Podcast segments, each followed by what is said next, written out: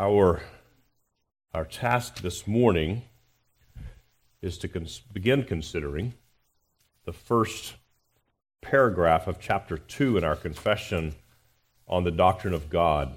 And we spent some time last week, in a sense, setting the table for this chapter and looking at the, the background, both theologically and historically.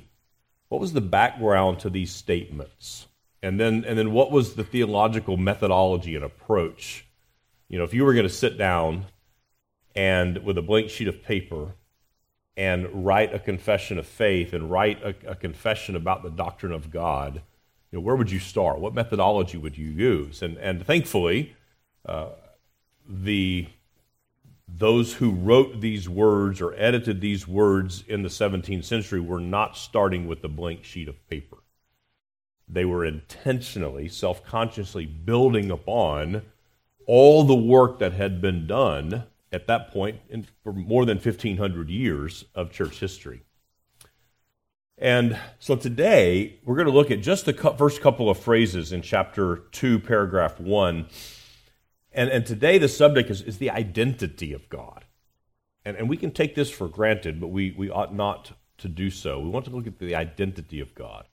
So let's pray and ask our sovereign Lord to make himself known to us, uh, both through his word and, and more clearly through these, uh, these statements from our confession, that we might, as we saw last week, have the goal of, of a greater devotion, a greater worship, a greater doxology of our triune God. So let's pray. Our Father and our God, we give you thanks for your faithfulness to us. Your word endures forever because you have always existed. You are the God who is. And we pray that this would be a growing comfort to our souls. This would be a, a greater and growing source of confidence as we, even as we stare into the face of, of a world that has seems to have lost its ever-loving mind. I pray for a bold, humble, simple confidence in our God who is, a God who is true, a God who is living, a God who is our God. We thank you in the name of your Son, and by the power of your Spirit, we ask for your help. Amen. So I'm going to read again the, the first paragraph of chapter two, but our, our focus uh, today will be on just those first three phrases. Um, the Lord our God is but one living and true God, whose subsistence is in and of himself, infinite in being and perfection, whose essence cannot be comprehended by any but himself. That will be our focus today. I'm going to continue to read because it, it, it begins to develop then the attributes of God.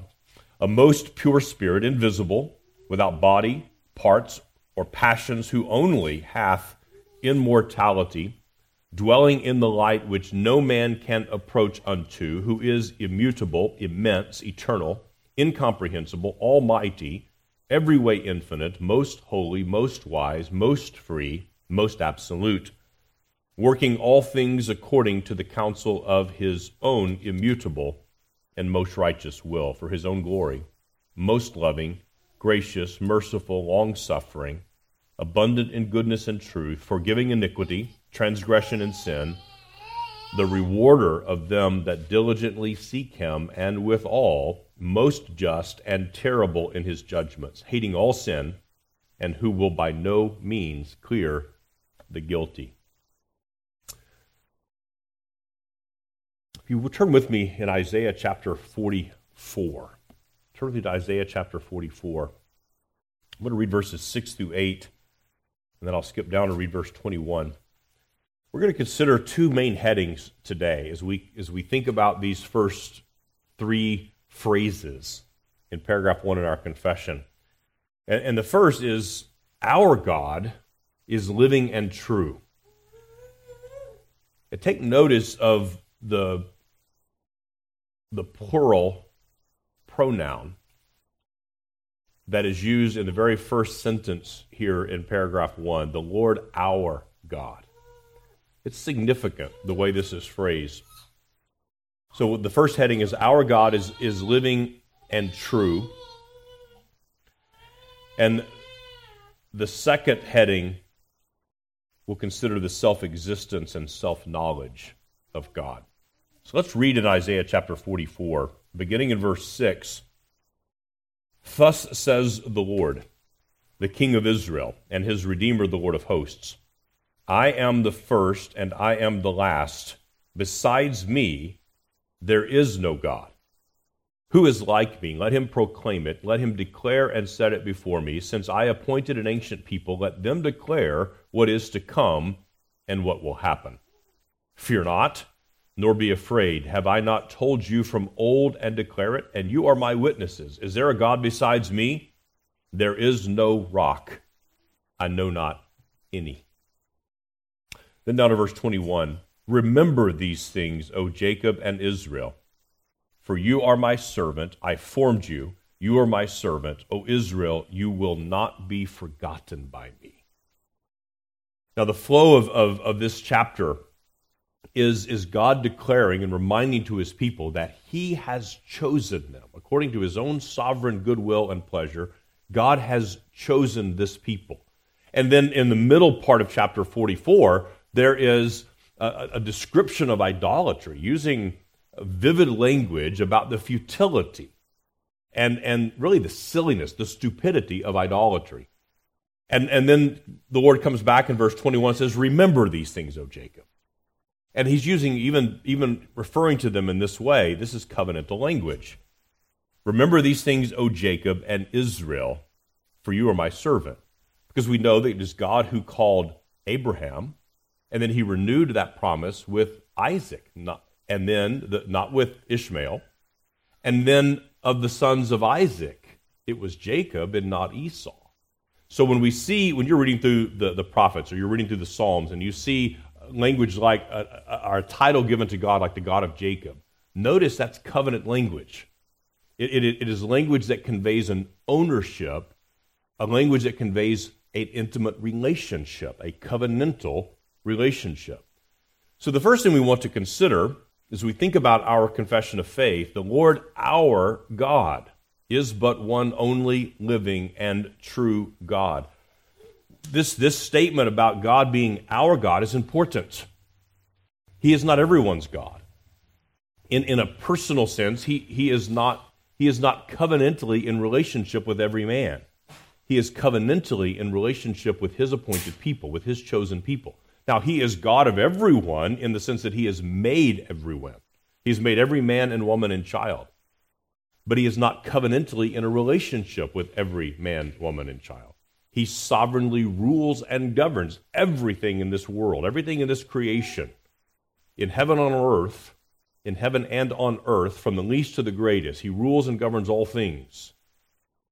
Those who are in the spiritual realm, those who are in the physically earthly realm, all things are subject to and under the sovereign rule of God, and yet he is. It only can be said of him, he is our God to those to whom he has made himself known covenantally.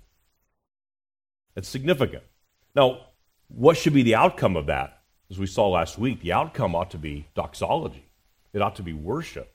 As we, as we meditate and think about this, here is the infinite, indescribable, incomprehensible God, and yet he's made himself known to me. He's made himself known to you. And because of the finished work of Christ, you and I can say, if we are in Christ, he is our God. We belong to him. And in a sense, he belongs to us by way of his own covenant.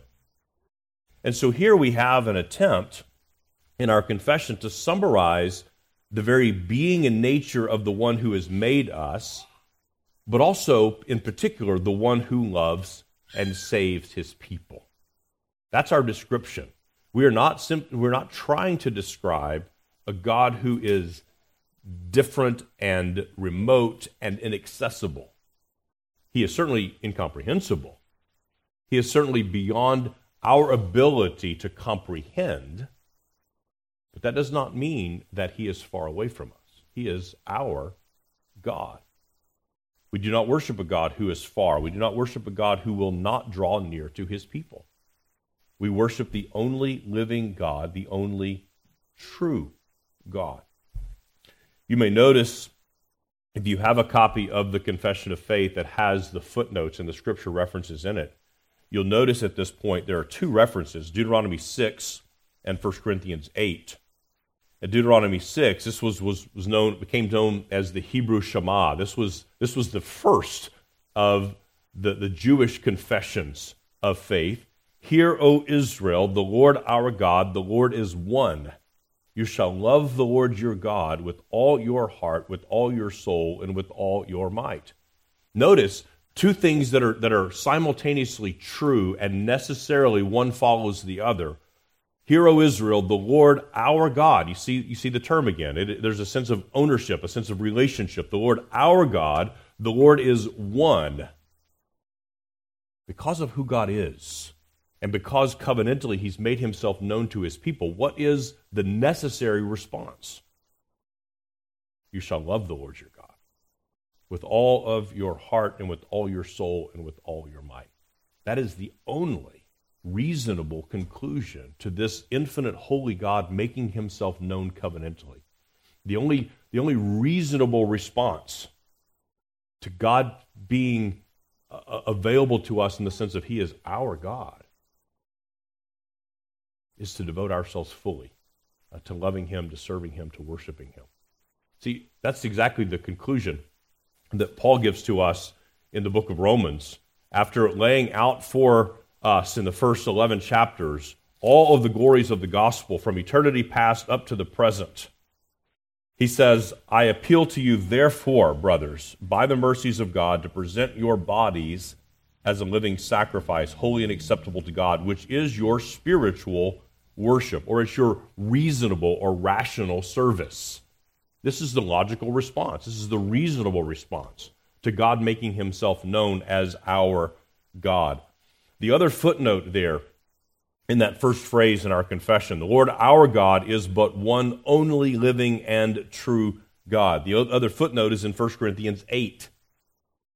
Beginning in verse four, we read this, therefore, as to the eating of food offered to idols, we know that an idol has no real existence, and that there is no God but one.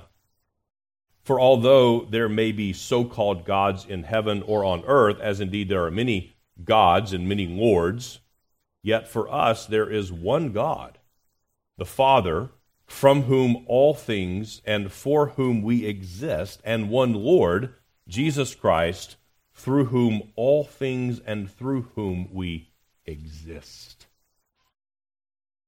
See, there is only one living and a true God. And the scriptures affirm, we can, as you read through the Psalms, you will see this. Paul acknowledges it here. There are so-called gods. And in the, in the E S V, I think it's right that the editors have chosen to use quotes for gods or lords, because they're not gods at all.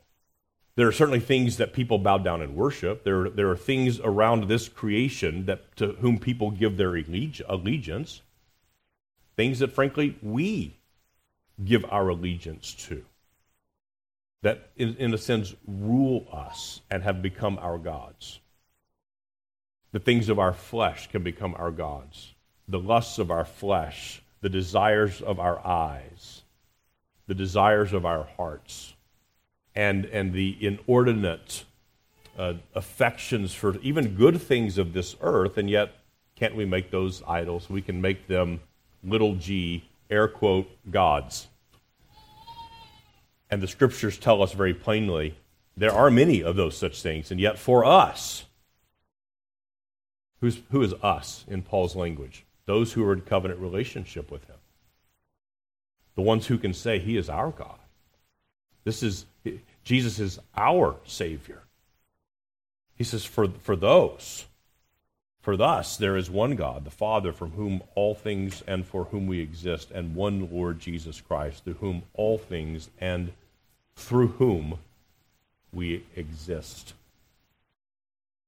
God is the true and living God. Now we see that in the second phrase, we, we're introduced to two concepts about God, his self-existence and his self-knowledge, that are important for us to, to begin to wrap our minds around. What does it mean that God is self-existent and that God possesses a self-knowledge? Notice back in, in, in the first phrase, the Lord our God is. The, the simple sentence, God is, is quite profound. It's quite profound. It, it is, in fact, a, a deep and weighty statement. The language in our confession, starting after that first semicolon, whose subsistence, whose subsistence, what, what does that mean?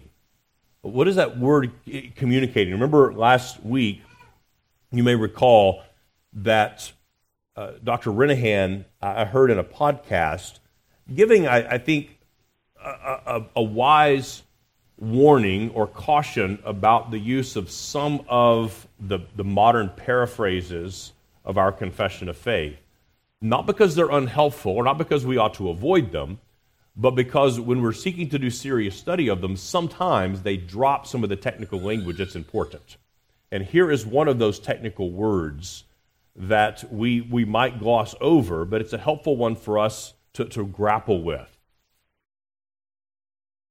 One of the theological dictionaries of the time defined it this way. Subsistence is the property by which an entity is capable of existing per se, meaning in itself or in its own right.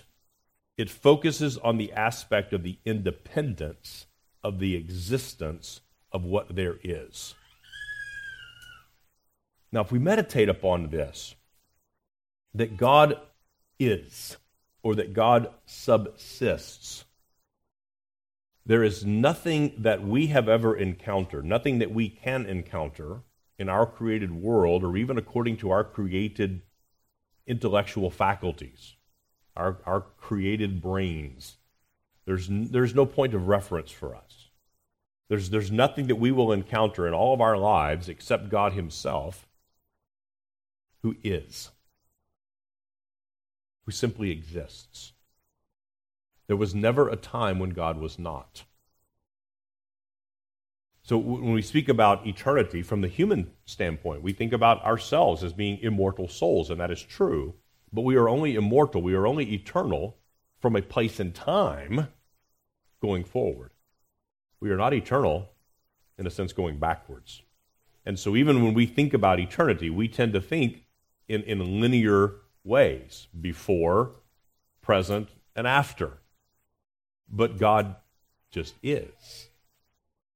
God does not exist in, in, a, in a chronological way. So when the scriptures say things like, uh, to the Lord, a day is a thousand years, and a thousand years is a day, it's not giving us a mathematical formula. It's not saying that God's sense of time is different than ours. It's saying that there, for God there is no time.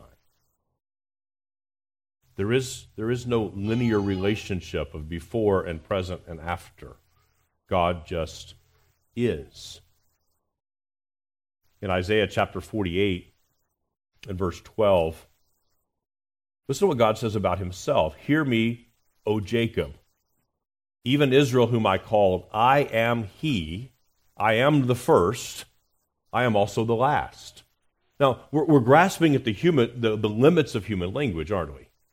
And not only human language, but human cognition, the ability of humans to think about these things. We're, we're really pressing the limits of that. In fact, we're, we're well beyond the limits of it. God says, I am he, I am the first, and I'm also the last. And again, he's not speaking about chronology. He's not saying that I was, I was there in the beginning and I will be there at the end. Because for God, there is no beginning, there is no end. He is. His subsistence is in and of himself. And of course, famously, in Exodus chapter three, you, you, you remember this scene. Moses comes up on the, bor- the burning bush, and God calls him and says, I want you to go and confront Pharaoh, and I want you to lead my people out of Egypt. And, and Moses began with the excuse-making immediately. Now, we ought not to think that we would have done better. But Moses says to God, okay, behold, I'm about to come to the sons of Israel, and I will say to them. And, and you can almost you can almost hear the tone of Moses' voice here. He's almost speaking hypothetically. Okay, God, so here's what I'm going to go to the people of Israel, and this is what I'm going to say to them.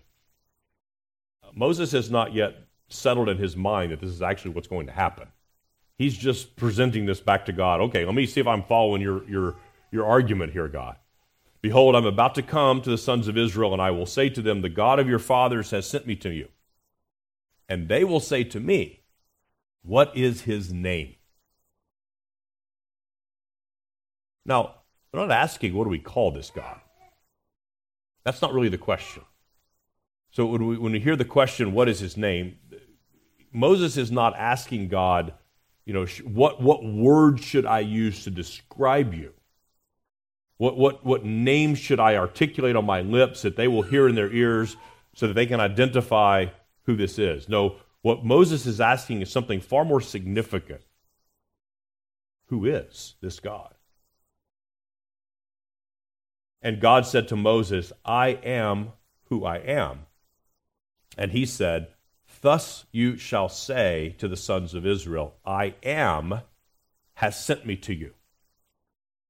This, this is a perfect parallel to the statement God is. And this is what God is saying about himself. I mean, to use really bad grammar, it's to say God is saying, I is. God is. I, I simply exist. This is because this is not the God of a certain place. This is not the God of a certain time. Because in, in, to the Egyptian mind, and the Hebrews had... had taken up this kind of thinking, the gods of Egypt were only the gods of Egypt.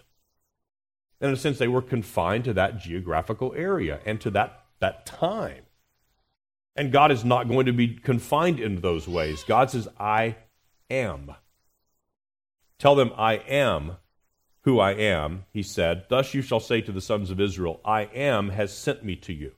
And God furthermore said to Moses, thus you shall say to the sons of Israel, Yahweh, the God of your fathers, the God of Abraham, the God of Isaac, and the God of Jacob has sent me to you. This is my name forever, and this is my memorial name from generation to generation. Now, what is God saying? He's saying, first of all, tell them I am. Tell them that the everlasting one. Tell them that the self-existent, always existent one is the one who sent you. But also remind them of this, that same God who just is, is the one who in space and time made himself known to your fathers. I am also the God of Abraham. I am Yahweh, the God of Abraham, the God of Isaac, and the God of Jacob. I am covenantally their God and your God. I am the infinite, indescribable, holy one, but I am also the God of Israel. And so see, when the editors of our Confession of Faith are putting these things in print, they're drawing from these very clear, incomprehensible certainly, but still very clear statements about who God is from the Scriptures. The Lord our God.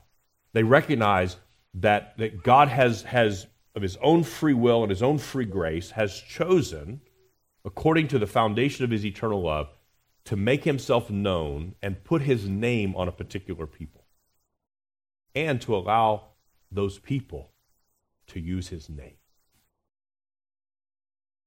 Saints, what a privilege that is, for us to say we belong to God, that he is our God. He is not the God of all the nations in the same way. He is sovereign ruler of all the nations, but he is not their God in a relational sense.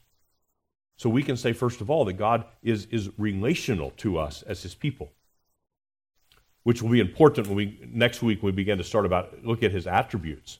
Uh, there are many who, who will say things, for example, like his impassibility, the fact that God does not have passions, God does not have emotions as we have, and they will say, well, then God is cold and heartless and unfeeling, and unwilling to draw near to his people. Well, nothing can be further from the truth. We have to grasp, the, before we begin to look at God's attributes, we have to first wrestle with, who is he?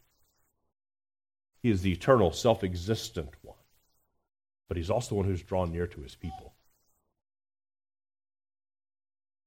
Turn, if you will, to Jeremiah. Jeremiah chapter ten.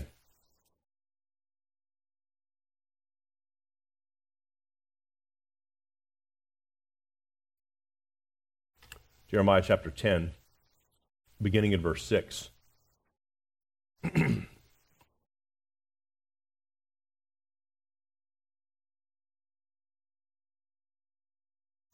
Jeremiah ten, verse six, "There is none like you, O Lord.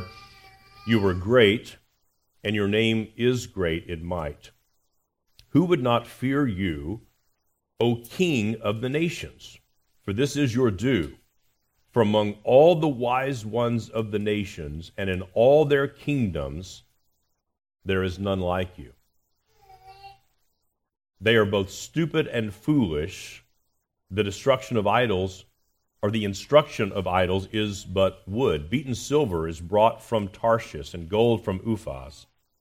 They are the work of the craftsman and of the hands of the goldsmith. Their clothing is violet and purple. They are all the work of skilled men. But the Lord is the true God. He is the living God and their everlasting King. At his wrath, the earth quakes, and the nations cannot endure his indignation." So Yahweh is the true God. So this, this statement, God is, is, is, is pregnant with meaning. One, he, he exists apart from his creation. If he had never made anything at all, he still would be Lord and King. He, he exists as the eternal one. Here in the language of Jeremiah, verse seven, "Who would not fear you, O King of the nations?" So this idea that, that we have to invite Jesus into our heart in order for him to be Lord is folly. It's a silly notion. God is. He is the everlasting one. He is the exalted one. He is King of kings and Lord of lords. He is the King of the nations, whether they acknowledge him or not. And at the same time, he is our God. According to his mercies, he has set his name upon us and allowed us to identify with his name. Doctor Renahan makes this statement. He says, "God is." It's a simple but profound statement. He is life itself. He alone is infinite and perfect, comprehending himself fully and thoroughly. He has a perfect knowledge of himself and can alone and uniquely know what it means to be God. This is beyond human comprehension, a truth to be received by faith. It's an important point to make. Because God is, and because we're going to see he is incomprehensible. Look at the next statement. "Whose subsistence is in and of himself, infinite in being and perfection, whose essence cannot be comprehended by any but himself." No man, not the most gifted or intelligent or longest living a theologian in all of history, could comprehend the nature or the mind or the essence of God. But just because we can't comprehend him doesn't mean we cannot accurately state and articulate what he has said about himself. We accept these things by faith. God is. I don't fully understand that, and, and neither can you. And yet we receive it by faith. God is our God. How is it that the perfect, holy, matchless, eternal God has chosen to set his eyes upon you? What is man that you are mindful of him? It's a profound question, isn't it? Why? Even in a state of innocency, even when God created Adam and Eve in, in, in, in innocency, they were not rebelled against him, and yet why would God, why would God have a relationship with them? It's a mystery, isn't it? It's It's an expression of God's eternal love. But how much more after Adam and Eve shook their fists at their God willfully, knowingly, intentionally sinned against him, rebelled against his word, rebelled against his law, his rule, his sovereignty. Why then would God continue to be mindful of man? For anything other than annihilation and destruction. You walk out in your backyard. I mentioned last week, no one, no one walks out in their backyard and thinks, you know, I have a duty, I have an obligation to make myself known to the ant or to the worm or to the cockroach. And in fact, what happens if we have an encounter with an ant? It bites us. And what do we do? Squish it. Just like that. We're done. What is God, what is man that you are mindful of him? Here is the eternal God. And, and, and the gap between us and an ant is infinitely smaller. We like to think we're a long way from an ant. But in comparison to the gap between us and God, it's no comparison, is it?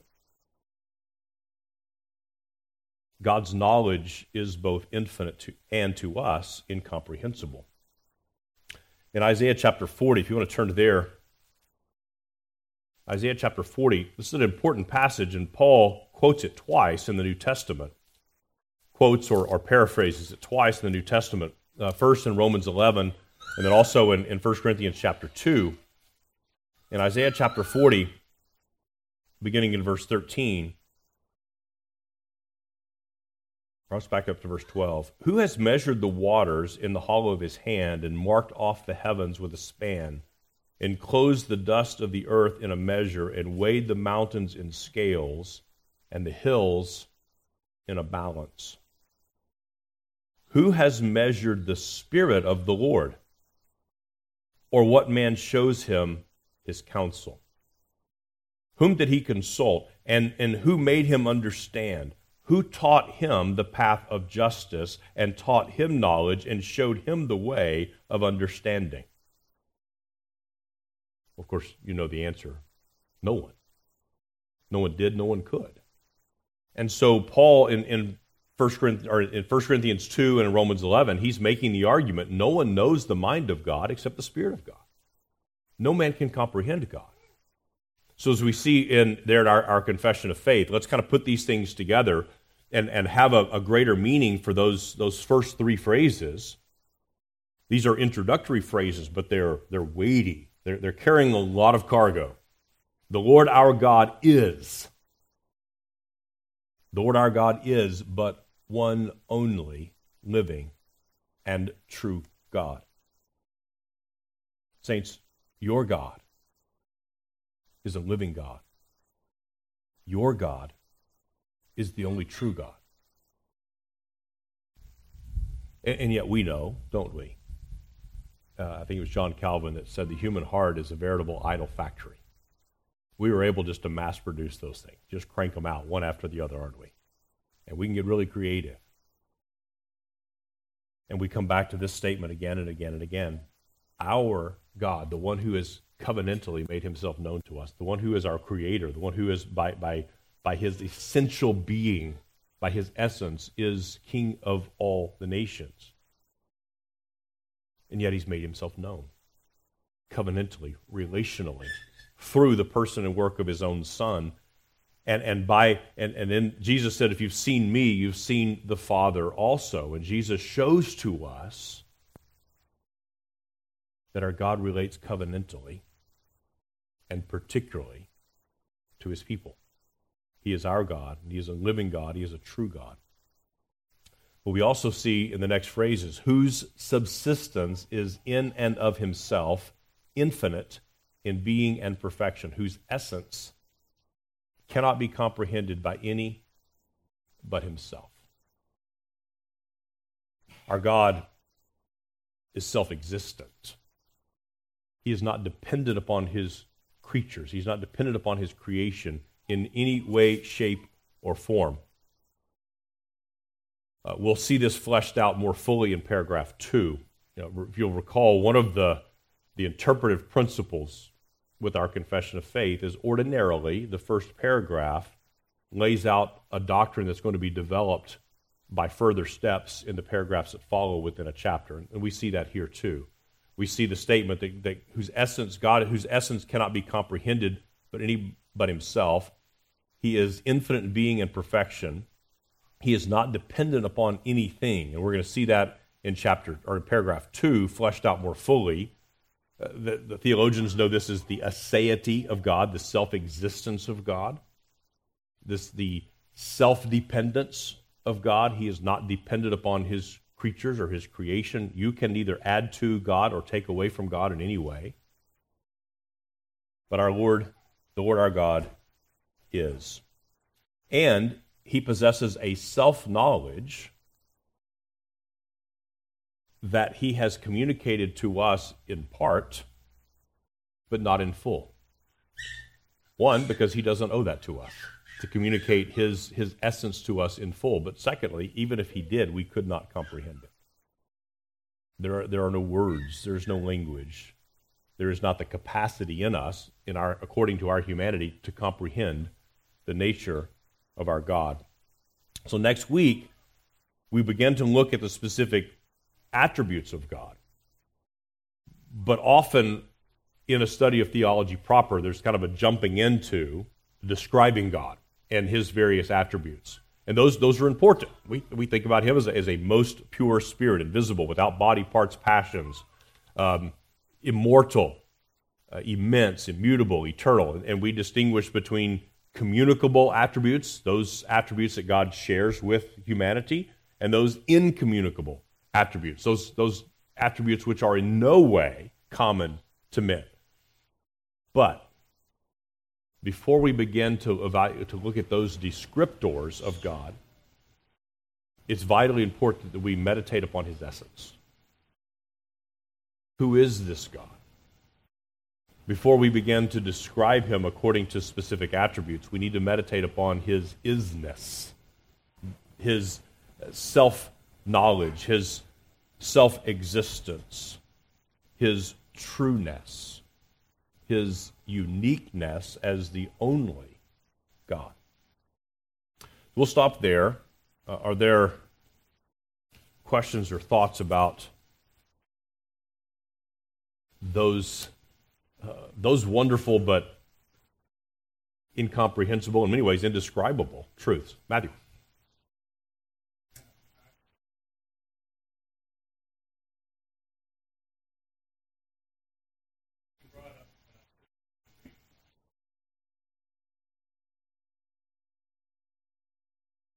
Mm-hmm.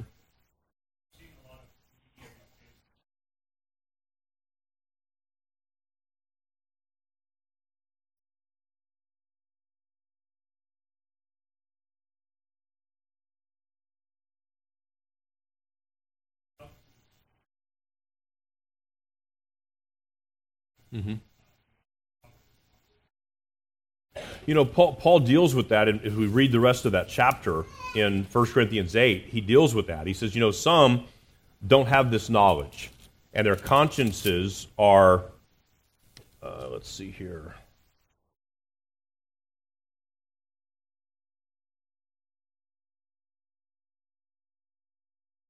Verse seven, however, not all possess this knowledge. Because he has just said, although there may be so-called gods in verse five, in heaven and on, and on earth, as indeed there are many gods and many lords. And again, he's using those quotes.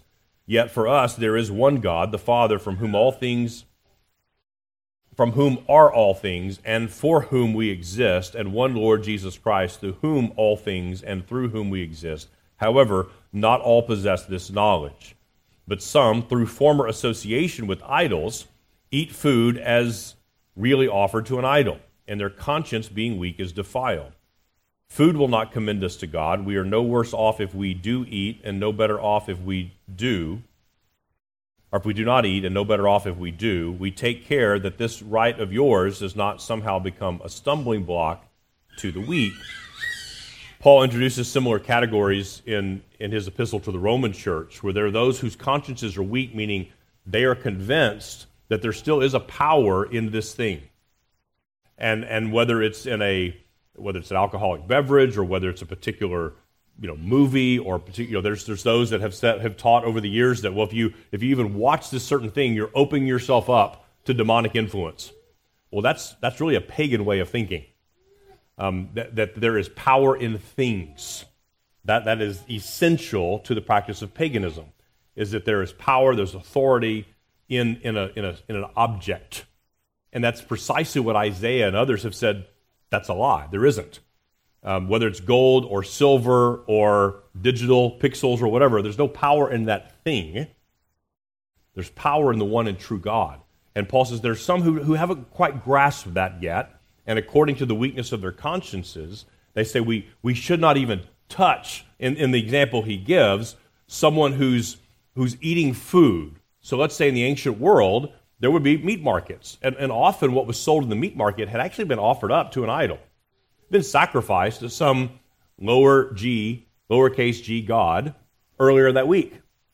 And but there wasn't a need to, you know, eat all of that food, so it was sold in a marketplace. And there were some Christians who were saying, you know, I used to go down to that temple. I know what goes on there. I've been part of those rituals. I want nothing to do with it, because if I eat that, I am I am participating in an offer to an idol. And Paul says some have understood that it's it's just food. It's just meat, and that there is there's no there's no act of worship simply by consuming the, the, the created thing. But for the sake of those whose consciences are weak, we don't want to provoke them. We don't want to harm their consciences. We want to love them with Christian charity and respect that. So he goes on in, in Romans, he says, you know, if you're, if you're going to somebody's house and they offer you food that's, and you know, it came from the, the meat market that's on the backside of the temple, and you know this was food offered to idols, but that your host doesn't make a big deal out of it. It's just, it's just, it's just a ribeye. It's just a piece of chicken. And he didn't drink it to the glory of God. But if your host says, I got this because it was offered to an idol, and I'm participating in that, he said, don't eat it. For the sake of their own conscience and yours, don't participate in that thing. Not because the thing itself has any power whatsoever, but because the conscience and the orientation of the heart of the individual is, is very important. Does that make sense?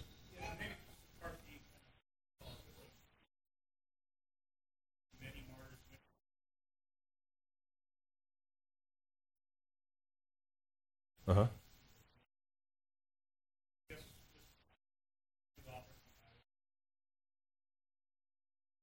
Mm-hmm.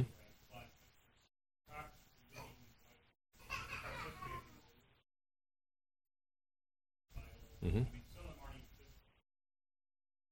Mm-hmm. Yeah. You know, I think it requires a great deal of wisdom. There was a Those of you familiar with Rosaria Butterfield, um, former uh, activist in, in the lesbian community, uh, former architect of gender theory and so forth, she wrote a statement, I think it was early part of April of this year, wrote a statement uh, of, of public repentance, and specifically for the sin of using someone's preferred pronouns rather than acknowledging the objective reality of their biological sex. And she said, I thought, and she's she's now a, a faithful, godly Christian woman, married to a Reformed pastor, and she said, I thought I was being kind. I thought I was showing Christian charity. She said, but public sin requires public repentance, and I repent, and will you join me in repenting? And and if you've read any of, of Rosaria's writings, you know she's, she's quite articulate and explaining uh, theologically why this is important. And I think it's related to your question, because the the ideology that we're being confronted with, this this whole trans ideology and and and uh, human sexuality, the perversions, it is religious. It's it's unavoidable. It's inas- unescapable that the ideas, the dogma, the doctrine associated with that movement is religious. It is idolatry. And it is, it is, and it is a direct affront to God as Creator and Lord. When when a man shakes his fist at God and says, "I will not be a man as you have sovereignly created me to be," When a woman shakes her fist at God and says, I will not be female as you have sovereignly created me to be. That ha- cannot be anything other than a religious statement. And so for us to participate in that idolatry by saying, what is your preferred, pr- preferred pronoun? You were born male.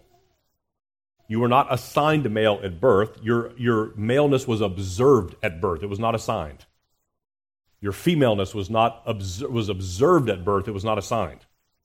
And so even the manipulation of language is, is subtle, but it's pernicious. It's, it's wicked. And so that's one example, I think, of, of saying, no, we will not, we cannot as Christians say, I'm going to participate in that idolatry because it is an idol. It, it's an idol wor- worse than being made with uh, wood or stone or gold or silver. It's being made with human flesh. And, and the wickedness cannot be overstated. And so we, we have to be willing to look at, that's just one example, but look at idols in our culture and say, I can't participate in that. I won't even participate in that verbally. I, I won't I won't, I won't do violence to God's created design and God's lordship as creator to participate in not just folly, but rank idolatry. Does that make sense? Yeah.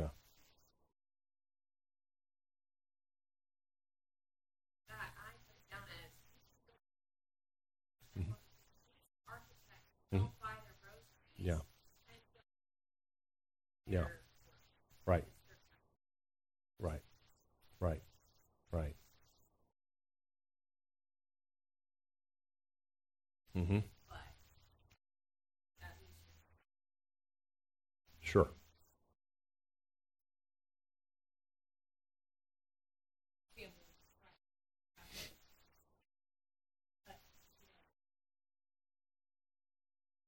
Mm-hmm. Yeah. That's exactly right. It's a good example. Uh, we had the occasion to go to a, a, a funeral. It was a Catholic funeral, and they, had, of course, had the Mass, and we would not, could not participate in that idolatry. But we're able to up to mm-hmm. what we care about in that. Mm-hmm. Sometimes it is a, a fine line between right. you know, navigating.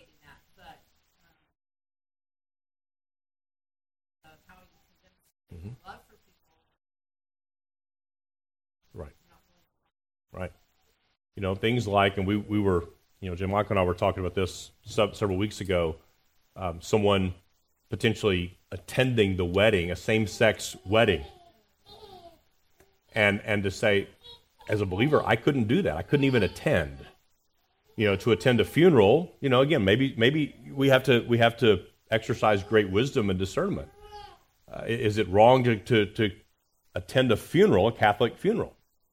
According to my conscience, it was not wrong, but I wasn't going to participate in the Mass. I wasn't going to participate in that particular point of idolatry. But I was there for friends, to love them and, and, and comfort them and encourage them.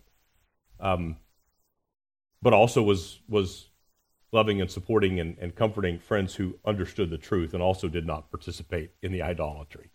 So I wasn't affirming them in their behavior.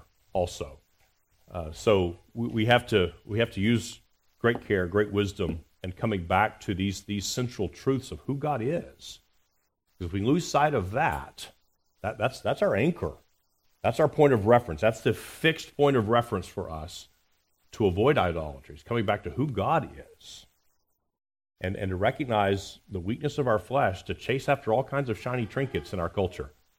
And and sometimes, even out of a mistaken sense of love for someone, uh, we, we can then participate with their own, their idolatry as well. Didi?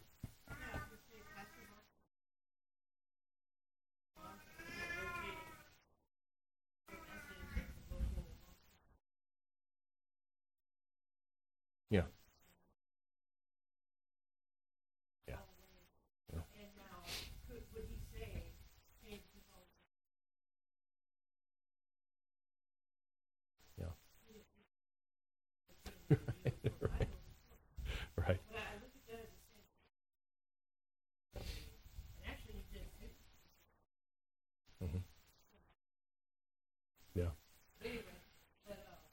Mm-hmm. Yeah. Yeah. Yeah. Well, for the first five years of our existence as a church, we met in an S D A, Seventh Day Adventist building. The building was full of graven images. And and and, and twice while we were there, they had a like a six or eight week prophecy conference, and they brought in these these massive. This is a gymnasium, but they went from floor to ceiling, and we had to bring in. Uh, one of our deacons went and bought black king size bed sheets, and to get and every Sunday morning had to get in early up on a ladder and cover all these things up before worship because it was it was blasphemous. Um, and so even though this was a professing Christian church, we weren't meeting at the Masonic Temple. We were, we, I mean, felt like it some days, but we were we were meeting at at, a, at a, a professing Christian church, and yet there were idols all over the place that we physically covered up before we before we worshipped. What?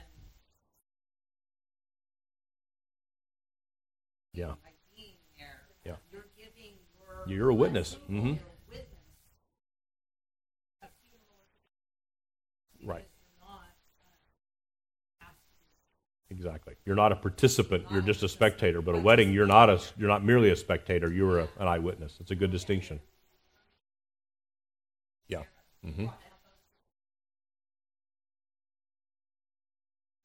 Mm-hmm. Yeah. Right.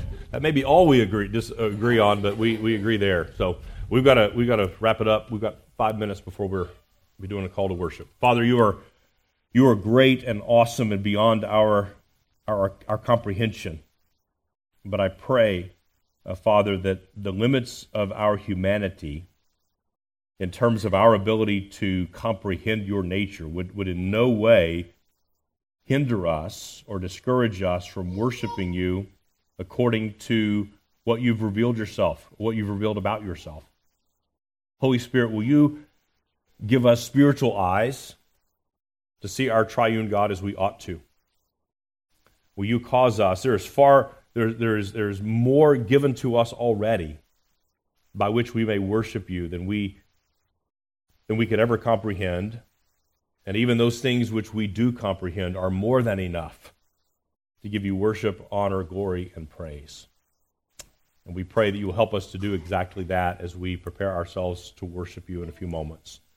We pray this in Christ's name. Amen.